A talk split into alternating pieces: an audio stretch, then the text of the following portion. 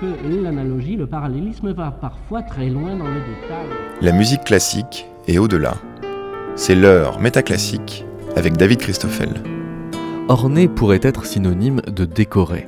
En musique, qu'il soit appoggiature, mordant, trill, gruppetto, les ornements sont des petites notes qui viennent s'ajouter à une ligne mélodique pour la décorer, si ce n'est qu'ils ne font pas tout à fait que ça. En agissant sur le grain de l'instrument, ils viennent mettre le jeu de l'instrument sur d'autres plans.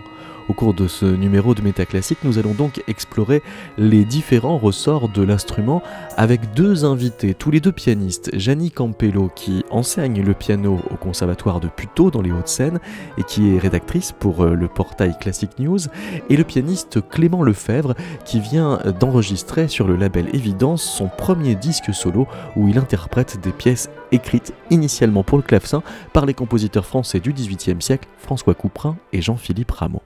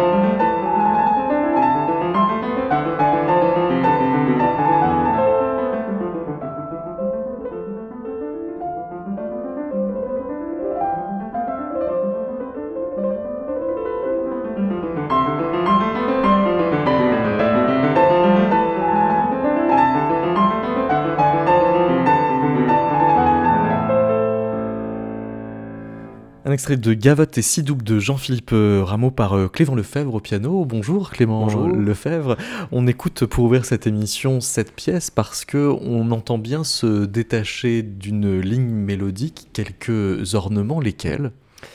Alors là précisément, justement, comme, euh, comme l'indique le titre, c'est une gavotte et c'est si double. Donc vous avez pu entendre l'énoncé du, du thème dans, sa plus simple, dans son plus simple habit, on va dire. Et ensuite, il est, il est suivi des doubles. Donc les doubles, c'est une ornementation à la française qui consiste euh, donc à, enjoliver le, thème sans, euh, sans changer la structure rythmique et, l'ossature harmonique. En fait, on, peut entendre l'air de la gavotte en filigrane tout au long de, des six doubles. Donc là, on a eu droit aux deux premiers, mais euh, voilà, c'est six doubles comme ça, donc qui passent de la, main droite à la main gauche, euh, des voix intermédiaires, et c'est euh, donc c'est une manière d'ornementer et d'utiliser le, le, clavecin à l'origine, là c'est au piano, mais d'utiliser l'instrument dans, tous ces registres. Vous, vous dites en filigrane, ça veut dire que l'un des pouvoirs de l'ornement, c'est de mettre le thème ailleurs. Oui, voilà, de, de, pouvoir le, garder à l'oreille et d'en de, d'en faire comme un écho, en fait, et de le sublimer à l'aide des doubles, à l'aide de, ces ornementations qui... enfin voilà, c'est ça, on, continue à, caractériser le, le, rythme, ça c'est très très important, je trouve. Et, Parce qu'il y aurait un risque effectivement à, perdre la valeur euh, rythmique en cours de route, tellement l'ornement pourrait prendre toute la place Mais moi, je, ne trouve pas. En tout cas, c'est comme ça que j'ai voulu interpréter, parce que justement, on a quelque chose de très carré. C'est quatre doubles, c'est des doubles croches, donc quatre doubles par temps, par noir. Et donc, il y a quelque chose de très structuré et qui, se veut dansant, là, en l'occurrence, parce que la gavotte, c'est aussi une danse. Et et pour moi, c'est déjà le thème est très caractérisé rythmiquement, mais je, crois que ces doubles après vont, aider ça et vont donner davantage de rythme jusqu'à la dernière, c'est qui est le point culminant. Dans la, galerie des, ornements, c'est sans doute à cette époque-là de l'histoire, au milieu du XVIIIe siècle, qu'on a le plus large panel. Euh, oui, oui, oui, j'imagine. En tout cas, c'est à ce moment-là, je, crois que, les, choses ont été vraiment théorisées. Enfin, il y a eu des, traités et on, bon, on, laissait les interprètes libres, je crois, à, l'époque de, ou pas, d'agrémenter. Et c'est vrai que là, en l'occurrence, euh, Rameau, Couperin aussi, euh, ont fait partie des, compositeurs qui, qui ont voulu euh, écrire très précisément ce qu'ils voulaient. Et, on, a, vraiment des ornements et des agréments en tout genre. Oui, oui. Campello, bonjour. Bonjour David. Euh, vous, êtes, euh, vous enseignez le, piano au Conservatoire de Puteaux dans les Hauts-de-Seine, mais vous êtes aussi rédactrice pour le portail Classic News. Et euh, vous avez travaillé précisément assez récemment sur l'ornement, même si vous le pratiquez tous les jours au, piano. dans ce qu'on vient de se dire avec Clément, il apparaît cette idée un peu d'illusion, c'est-à-dire que le thème passe un peu en second plan, mais en même temps on joue de, de, de son retrait, de, de sa cachette. Oui, c'est tout, un jeu effectivement euh, qui, tente à, faire perdre le fil un petit peu, euh, mais en même temps l'ornement ne compromet jamais euh, l'infrastructure très solide qu'il y a derrière, la construction. c'est une infrastructure impassible et l'ornement est, là qui, enjolive, qui agrémente, qui c'est une parure, c'est aussi on, on, on en parlera, je pense, tout à l'heure, quelque chose qui peut provoquer des émotions, qui peut avoir une fonction aussi structurelle, mais qui ne compromet jamais euh, l'équilibre. Même si, euh, même si on, peut s'y perdre dans toutes ces circonvolutions et, toute, euh, et, toute sa richesse, toute la richesse qu'il met dans le, qu'il ajoute à la pièce. À, jouer avec la structure sans jamais la, la compromettre, on peut dire qu'il est cependant jamais totalement que décoratif, puisqu'il peut devenir générateur, voire procéder de composition. Absolument, oui, oui. Euh, et, du reste, avec Couperin et Rameau, on a euh, deux approches assez différentes, somme toute, euh, de deux compositeurs français qui, malgré tout, se rejoignent dans le fait que l'ornement est là pour, en, en, élément structurant. Peut-être davantage chez Couperin, parce que l'ornement vraiment est partie intégrante de la ligne mélodique. Euh, au, point que l'on peut suivre les ornements presque un à un euh, en se laissant euh, aller à oublier le référent de thème. Oui, c'est possible. Enfin, je pense qu'à l'époque baroque, on, ne sait pas comment ils jouaient. Hein. On, risque de ne jamais le savoir. On, risque de ne jamais le savoir, mais à l'époque baroque, je, pense qu'il y avait des codes quand même et qu'il y avait un, un, goût, une famille, le goût et la, façon de conduire la musique était assez familière pour ceux qui l'écoutaient.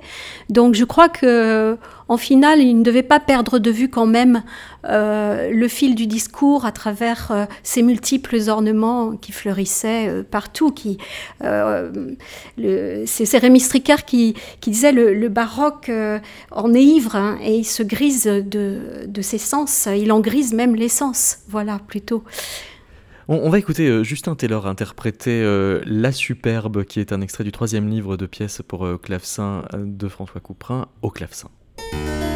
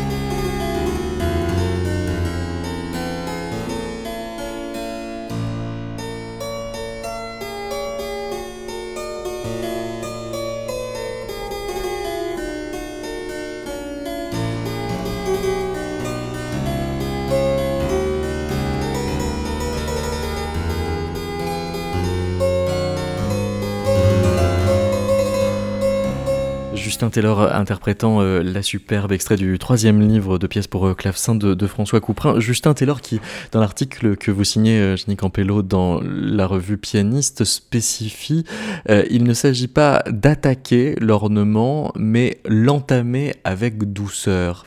Il faut faire entendre que c'est une note additionnelle et donc pas tout à fait une vraie note euh, je ne sais pas s'il l'entend vraiment comme ça lorsqu'il dit cela. Euh, je, pense que euh, il faut le faire entendre, bien évidemment, mais il faut aussi que l'ornement se glisse en douceur dans, le fil du, discours, de la phrase musicale. et soit plaisant à écouter. à l'époque, les ornements, on les appelait aussi des notes de goût.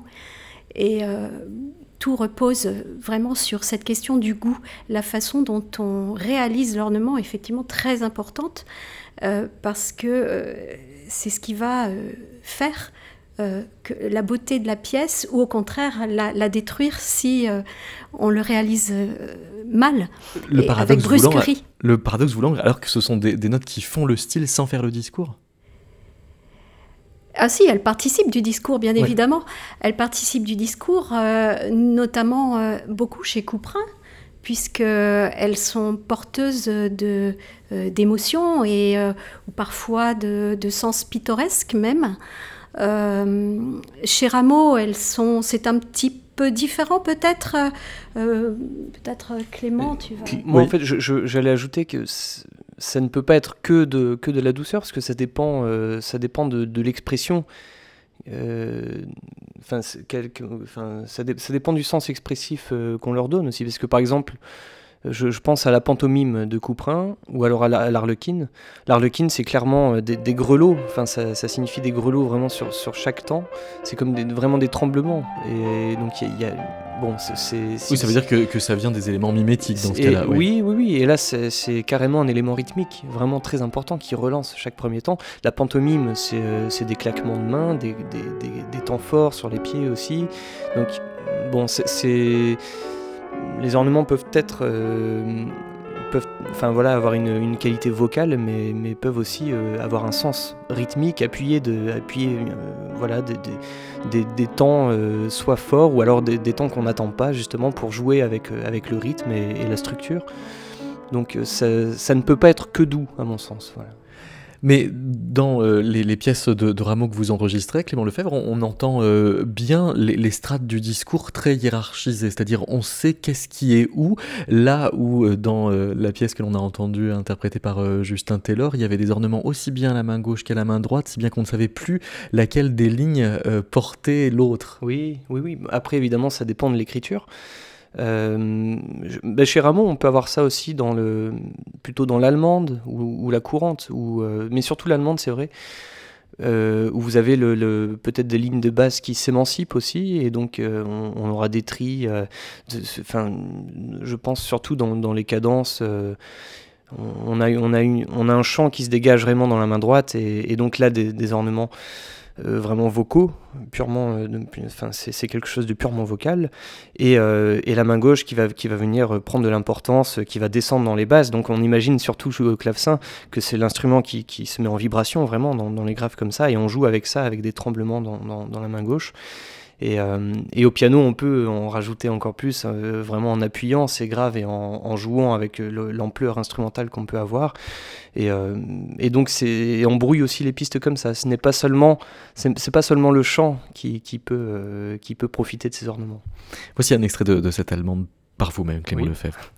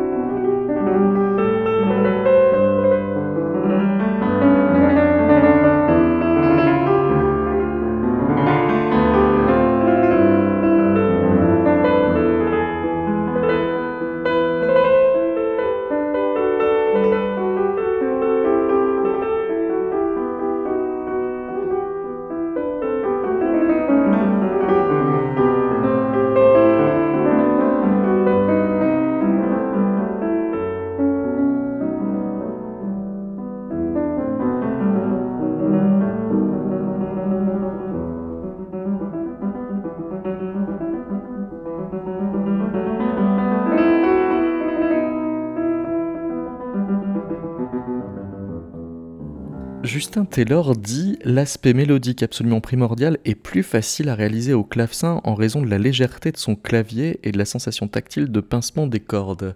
Comment transposer cette caractéristique au piano? Lui, il joue des, deux instruments. Clément Lefebvre, vous, vous prenez le parti de jouer au piano ce, répertoire-là Ça suppose des aménagements? C'est-à-dire que je ne suis pas du tout claveciniste. Oui. Euh, ça suppose des aménagements, oui. Euh, après, je, honnêtement, je, dois dire que les choses se sont faites assez naturellement. Euh, j'ai réussi à, écarter tous les doutes possibles. En fait, c'est vrai que quand j'ai posé la musique, sur, le pupitre, que ce soit Couperin ou Rameau, bon, au, début, vraiment, j'étais pas fier. Je, me, demandais vraiment ce que j'allais pouvoir faire de ça et comment euh, rendre service à, cette musique avec le piano. Euh, et, finalement, les, questions se sont assez vite envolées, enfin les doutes se sont envolés, on va dire. Et ils ont vraiment laissé place au plaisir que j'avais de jouer ce, donc ce répertoire au piano. Et j'ai retrouvé, là en l'occurrence avec Rameau, quelque chose de, très lyrique. Et donc bah, le piano est quand même bien placé pour, euh, rendre euh, cet aspect lyrique. Euh, il y a un plaisir de l'harmonie aussi qu'on retrouve, que ce soit dans les enfin voilà, avec des, basses vraiment opulentes. Je, pense que le piano peut rendre service sans problème. Euh, et surtout, il offre un, panel de jeux et un jeu de, textures différentes qui est, qui est, quand même très très riche. On peut utiliser la, la, pédale sans problème, euh, donner beaucoup de profondeur et, jouer avec les dynamiques. Et, donc, je, pense que, que, le piano aide aussi à caractériser euh, énormément les choses, dépeindre les différentes scénettes chez Couperin ou les différents portraits. Euh, et, rendre presque opératique les, les, éléments rythmiques chez Rameau. Il n'a pas les mêmes... Euh, lyriques, pardon. Il n'a pas les mêmes fonctions dramatiques. Euh, Campello, le, tri, on dirait, est euh, donc ce te yo yo yo, est un ornement pas tout à fait comme les autres. Non, pas tout à fait comme les autres. Euh, et il n'est pas utilisé non plus de la même façon suivant les, compositeurs, et même suivant, là on parle des compositeurs français, hmm. euh, mais il y a aussi euh, les compositeurs à l'époque baroque, les compositeurs italiens, et puis Bach, les compositeurs allemands qui aussi ont un ont une grande importance et on, aborde l'ornement de façon aussi assez différente. Prenons le cas de Scarlatti, Domenico Scarlatti, dans, dans ses fameuses 555 sonates, donc utilise euh, abondamment l'ornement et notamment le trille. Et euh, le trille dans la musique euh, de, de, Scarlatti, c'est un tri qui est assez, assez fréquemment mécanique. C'est-à-dire qu'en enfin, quand je dis mécanique, ça n'est pas péjoratif, simplement qu'il sert à prolonger le son du mm. clavecin artificiellement. On en revient à notre artifice. Donc, euh, il sert à cela. Faute de résonance, comme c'est un instrument très sec, on va lui donner un écho par le trille. Voilà, un écho, euh, une brillance euh, et prolonger le, son. Voilà, donc le, le tri a cette fonction-là parfois. après, on le, on le traite peut-être différemment lorsqu'on interprète Bach ou, ou, ou Couperin, Rameau où là c'est peut-être un petit peu plus complexe. Parce surtout l'ornement, le, sens premier est, expressif. Il sert pas, enfin en tout cas beaucoup moins souvent à, à, pallier les, limites instrumentales. C'est rhétorique, c'est vraiment expressif. Et d'une façon plus générale, euh, chez Couperin, l'ornement, euh, l'ornement est vraiment, enfin Couperin tient vraiment à ce qu'on réalise l'ornement euh, très précisément de la façon dont il les a écrits. Il, pour lui, l'ornement est intime, intimement lié au clavecin et à, c'est presque pour ça qu'il publie ses partitions, c'est pour qu'on le, joue de façon beaucoup plus fidèle. Et l'ornement est absolument pas une diversion à la composition, mais en fait partie vraiment intégrante. Complètement, c'est euh, une musique, euh, enfin il, il, en fait, euh, enfin la musique est, vraiment organique, c'est un élément organique de, sa musique. Et contrairement à, Bach qui lui va écrire une musique qui va être interprétée sur pouvoir être interprétée sur différents instruments, l'orgue, le clavecin notamment. Couperin, non. Couperin compose pour le clavecin, Lorsqu'il compose pour l'orgue, c'est autre chose. Euh, pour les autres instruments, la viole, etc., encore autre chose. Mais à l'époque romantique, ça prend encore un autre statut. Si on reste sur cet ornement particulier qui est, le tri, ça devient une espèce d'élément granulaire qui euh, vient toucher le, timbre. Mais on, on, voit ça chez Chopin aussi. Enfin, et, mais là, bon, ça, dépasse vraiment le, tri simple. C'est, là, peut-être qu'on en parlera après. Mais euh, on a l'héritage du mélisme aussi, euh, qui, sur une note, avant de résoudre cette note, on va, on va, on va se, permettre de, parcourir le clavier entier, et tout en, tout en ayant une sensation de, de, suspens. Et enfin, finalement, on, arrive à la résolution. Mais, mais euh, et, moi, je voulais, juste revenir à, Couperin qui, édite ses partitions pour être sûr qu'elles soient bien jouées et avec des notations vraiment très précises sur la, manière de réaliser les ornements. C'est que ça m'a posé pas mal de problèmes de conscience parce que je, me suis dit, c'est vrai que quand même, s'il si, veut que ce soit réalisé à la note près Bon, est-ce que vraiment ça sert à quelque chose de, jouer ça au piano, qui n'est pas du tout son instrument, et en plus sans du, coup pouvoir réaliser les, agréments comme il le voulait? Et, euh, et, finalement, euh, je, pense que oui, parce que, le, que sa grande priorité, c'était que ses œuvres soient jouées avec le bon goût. Et enfin, bon, euh, je pense qu'on peut partir du principe que le bon goût évolue avec le temps que l'oreille change, le public n'est plus, plus, le même, et, et, que le bon goût d'aujourd'hui, peut-être, est de pouvoir adapter les ornements avec, avec l'instrument, un instrument comme le piano par exemple. C'est Vanda Landowska qui faisait une espèce de pont entre Couperin et, Chopin, puisqu'elle surnommait Chopin ce Couperin teinté de, romantisme. écoutons le, nocturne opus 27 numéro 2 de Chopin interprété par Jean-Paul Gasparian.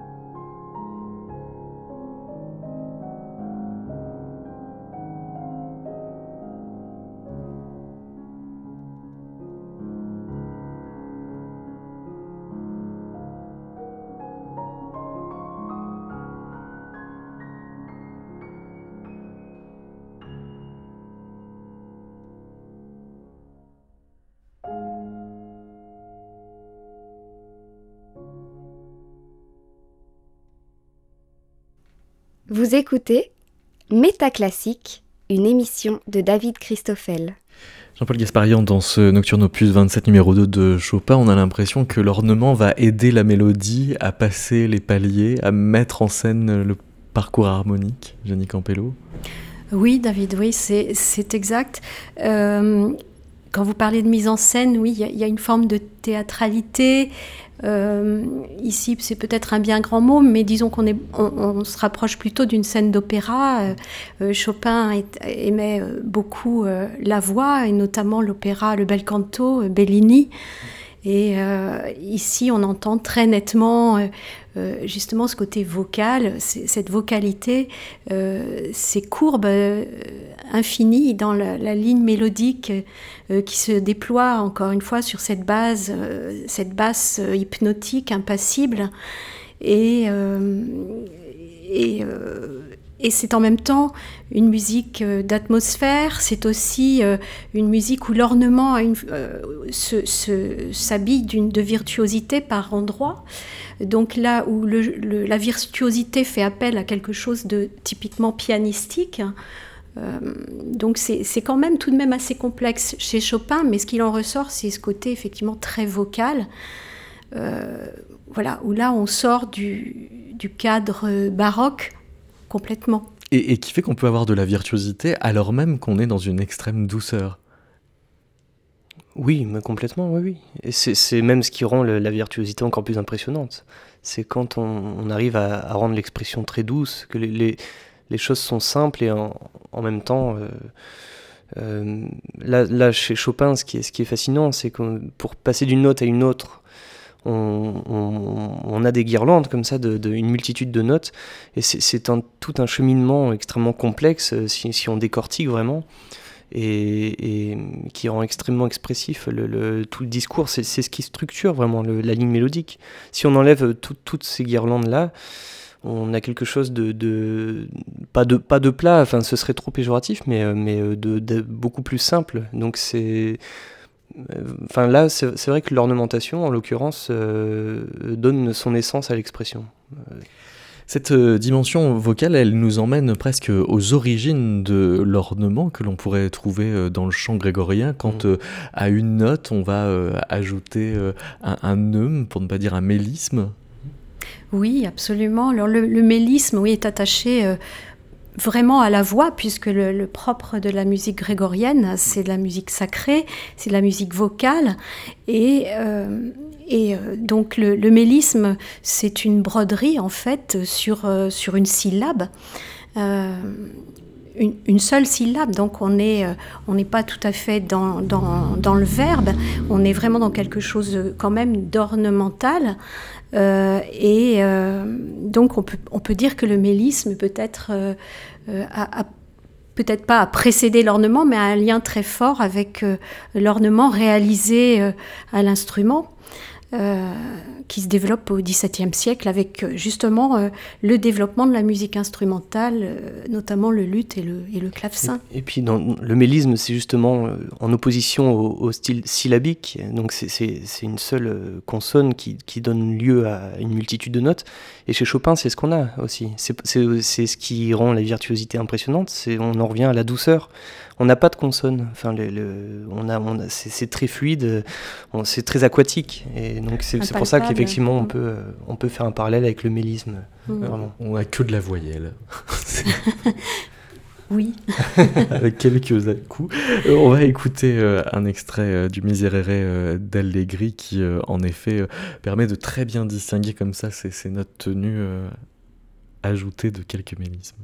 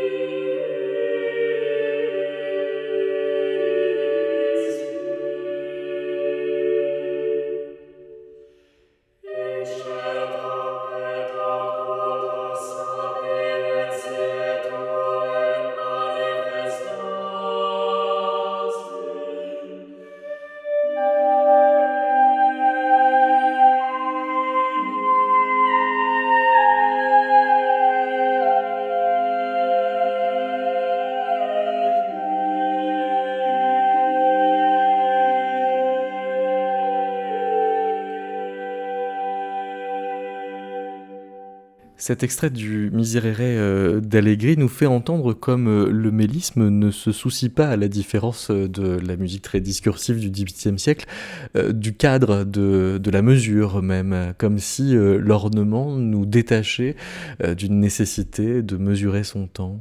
Que pensez-vous de cette idée, Denis Campello? Oui, c'est vrai. encore une fois, c'est c'est une musique qui est liée au, sacré, au spirituel, et donc on n'est plus dans la même temporalité. Euh, le temps euh, semble ne plus être mesuré effectivement, et, euh, ces, ornementations, ces mélismes sont suspendus comme ça. c'est jouir pleinement du son, pour le son, pour la, vibration occasionnée et, par le mélisme même. On, s'exprime au point de ne plus s'exprimer que pour s'exprimer. C'est ça, c'est ça. Et, et, du coup, c'est vraiment là pour le coup ce qui rentre en opposition avec Chopin, parce que là, on, a pu entendre.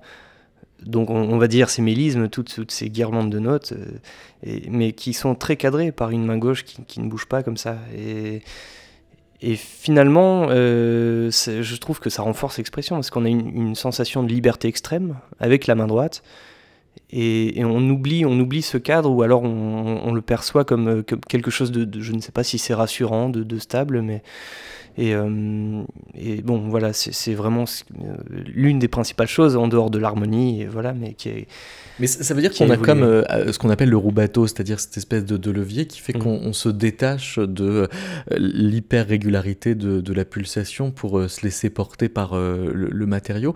Et on a déjà ça dans une certaine musique baroque très ornée. Je pense par exemple aux fantaisies de Telemann. Je vais vous faire écouter un extrait, vous allez me dire ce que vous en pensez. D'accord.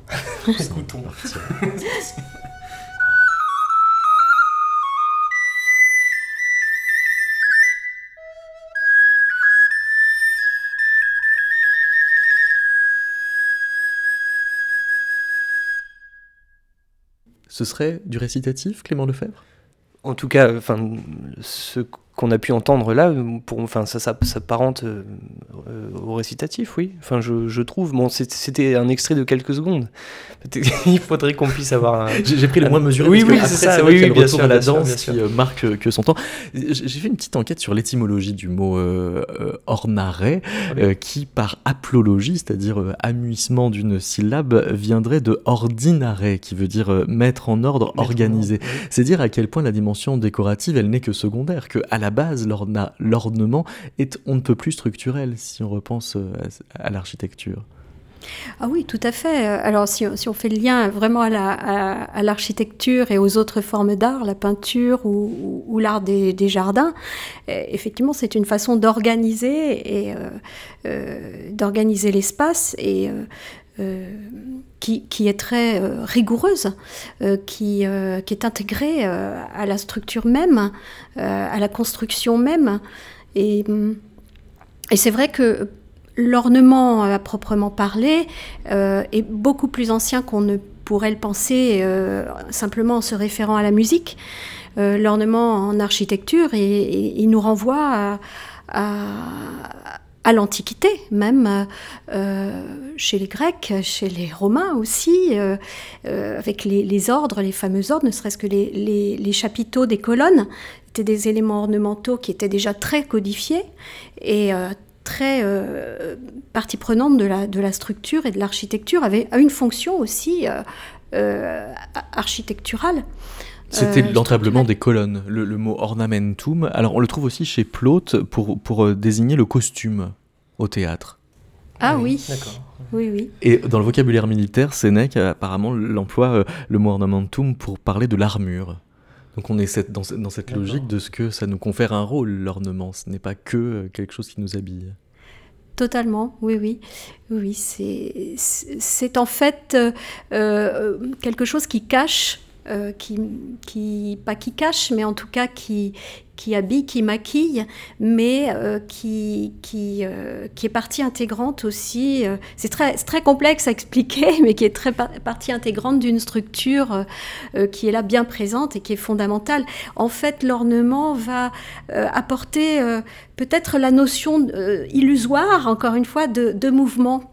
que ce soit dans l'architecture ou dans la musique, en fait, l'ornement nous fait perdre la notion d'immobilité que, que la structure impose.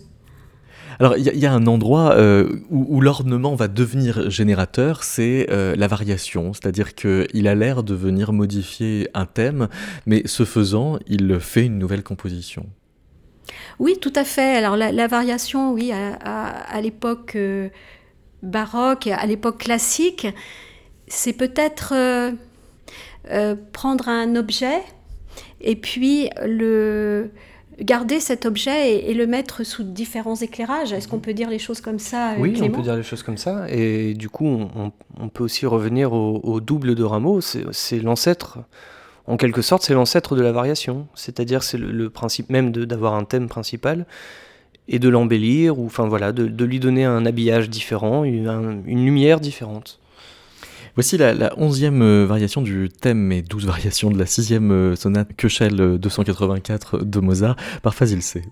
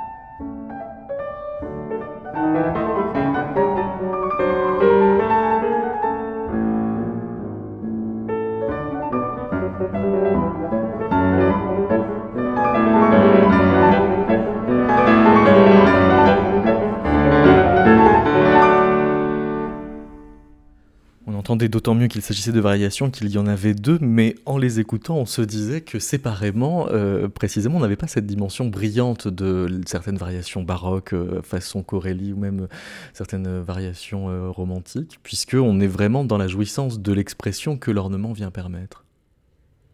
C'est ça, et, principalement dans la première qu'on a pu écouter, c'est encore cette liberté qu'on peut retrouver dans la, ligne qui est ornementée est, très cadré par la main gauche. Donc c'est du coup c'est comment dire c'est l'art du roubateau de, prendre du temps pour le redonner et, et là ce, ce, roubateau se fait assez naturellement de manière très écrite parce que c'est donc une ligne comme ça qui se déploie et avec une, base d'Alberti qui reste, qui, voilà, qui, qui elle ne, bouge pas, qui est, qui est comme un chef d'orchestre, mais un chef d'orchestre sans, sans, enfin voilà, pas, non plus trop rigoureux, mais et la, base d'Alberti, c'est le ta da da da ta C'est ça. Oui, oui, c'est ça.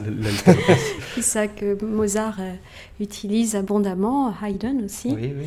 Voilà, mais, Mozart, effectivement, avec les, variations et, et les ornements, euh, déploie toute une gamme de, sentiments, d'expressions. Alors, un, peu plus tôt dans le XVIIIe siècle, on avait un autre mot qui était l'agrément. C'était pas la même chose? Alors l'agrément, c'est c'est pas tout à fait la même chose. Disons que c'est si c'est un ornement. Euh, déjà le, mot, euh, l'étymologie du mot, c'est euh, on a le mot agréé, donc plaire à l'intérieur, et c'est un ornement qui est attaché à une note effectivement, qui est codifié. Alors que l'ornement peut porter plutôt à la phrase? Oui, oui, on peut dire les choses comme ça. Et euh, l'agrément euh, est, codifié, il a tout un vocabulaire, euh, notamment dans les traités, que ce soit chez Couperin, Rameau, il y a le pincement, le tremblement, le, port de voix. Le mordant, euh, je ne sais pas, tu peux en citer d'autres, euh, Clément? Tu, as cité tous ceux qui me venaient. ah, vous avez fait une liste presque exhaustive hein, dans, la revue Pianiste. Il y a aussi le groupe Eto, le tri avec préparation. Ah oui, parce qu'on a plusieurs types. Et puis l'appoggiature. Alors l'appoggiature, c'est un ornement qui vient avant la note qu'elle orne. Oui, l'appoggiature, oui, c'est un mot qui vient de l'italien et qui, qui se pose. Euh, il y a deux sortes d'appoggiatures. Hein, euh, sont ces petites notes euh, indiquées sur les partitions. certaines sont barrées, d'autres pas. Donc, donc, il y a des, des appoggiatures longues et des appoggiatures brèves qui s'apparentent au port de voix. C'est-à-dire qu'elles viennent diminuer la, la, durée de, de, la note qui suit. En principe, à l'époque baroque, on, on, on joue l'appoggiature sur le temps, en principe. Pour faire attendre une note et la rendre d'autant plus savoureuse quand elle arrive. On, a évoqué tout à l'heure euh, l'idée que Couperin euh, notait donc bien ses agréments, puisque lui parlait bien euh, d'agréments, là où on peut très bien imaginer que ce sont les interprètes qui ajoutent des, ornements plus tard dans le XVIIIe siècle. Oui, tout à fait. Les interprètes non seulement ajoutent des, ornements, mais également peuvent aussi réaliser les, les, ornements écrits, notamment par Mozart, à leur manière, dans une certaine mesure bien évidemment, mais euh, Mozart n'avait pas la même exigence que Couperin, par exemple, pour la réalisation des ornements, pourvu que ce, fût fait avec goût. Euh, donc, euh, du moment que c'était joli. Donc, ce qui se passe, c'est que dans l'écriture de Mozart, dans l'écriture des sonates, on trouve des reprises dans les mouvements de sonate, le plus souvent, on a euh, deux reprises. Et à chaque fois, euh, évidemment, si on joue la reprise euh, de la même façon qu'on a joué la première exposition, ça n'est pas très intéressant en soi. Donc, en fait, Mozart laisse la liberté à l'interprète d'ajouter, en gros, sa patte, son talent d'improvisateur, et pour, euh, pour apporter des, des ornements, des, euh, euh, ajouter des petites choses dans les reprises qui font que l'interprète aura aussi peut-être ce rôle de quelque part parachever l'œuvre, si on peut se permettre de dire cela à propos de la musique de Mozart. Mais, mais Mozart a aussi cette... Ou du moins l'œuvre ne s'achève que par son exécution. L'œuvre ne s'achève que par l'exécution, effectivement elle n'est pas seulement ce qui est écrit sur le papier. Et euh, il y a cette dimension. Mozart était un, improvisateur. Euh, c'est ça, c'est que aussi là on, aborde l'ornementation comme élément d'improvisation. Et, euh, et, comme on, a pu le dire tout à l'heure, le, bon goût change. Et c'est vrai qu'aujourd'hui, je crois que c'est assez rare tout de même de trouver des, interprètes qui, aux reprises, décident d'ornementer beaucoup pour faire entendre différemment peut-être que le, le, le, fait de faire entendre différemment passe par d'autres outils, euh, avec un jeu de nuances différentes, un, jeu d'articulation peut-être, mais euh, on, ornemente, mais sûrement moins, sûrement moins qu'avant. On se permet peut-être moins cette, cette, liberté, on est moins improvisateur, je ne sais pas. Pour terminer, nous allons vous écouter. Clément Lefebvre interpréter Les Trois Mains de Rameau. Avec plaisir, oui, oui. Ça veut dire que vous avez une troisième main? Euh, si seulement. Non, non. c'est en fait, c'est un jeu d'écriture. Ça veut dire que euh, très souvent, la main gauche vient passer au-dessus de la main droite pour donner l'illusion d'avoir une troisième main. Donc, on, revient dans cette dimension illusionniste. Voilà. Euh, c'est très ludique en fait, assez amusant à voir, à jouer aussi, et, mais, mais à voir surtout de la part du public. Eh bien, merci beaucoup Clément Lefebvre, merci euh, Campello. Et je rappelle que si vous avez raté le début de cette émission, vous pouvez la réécouter sur metaclassique.com.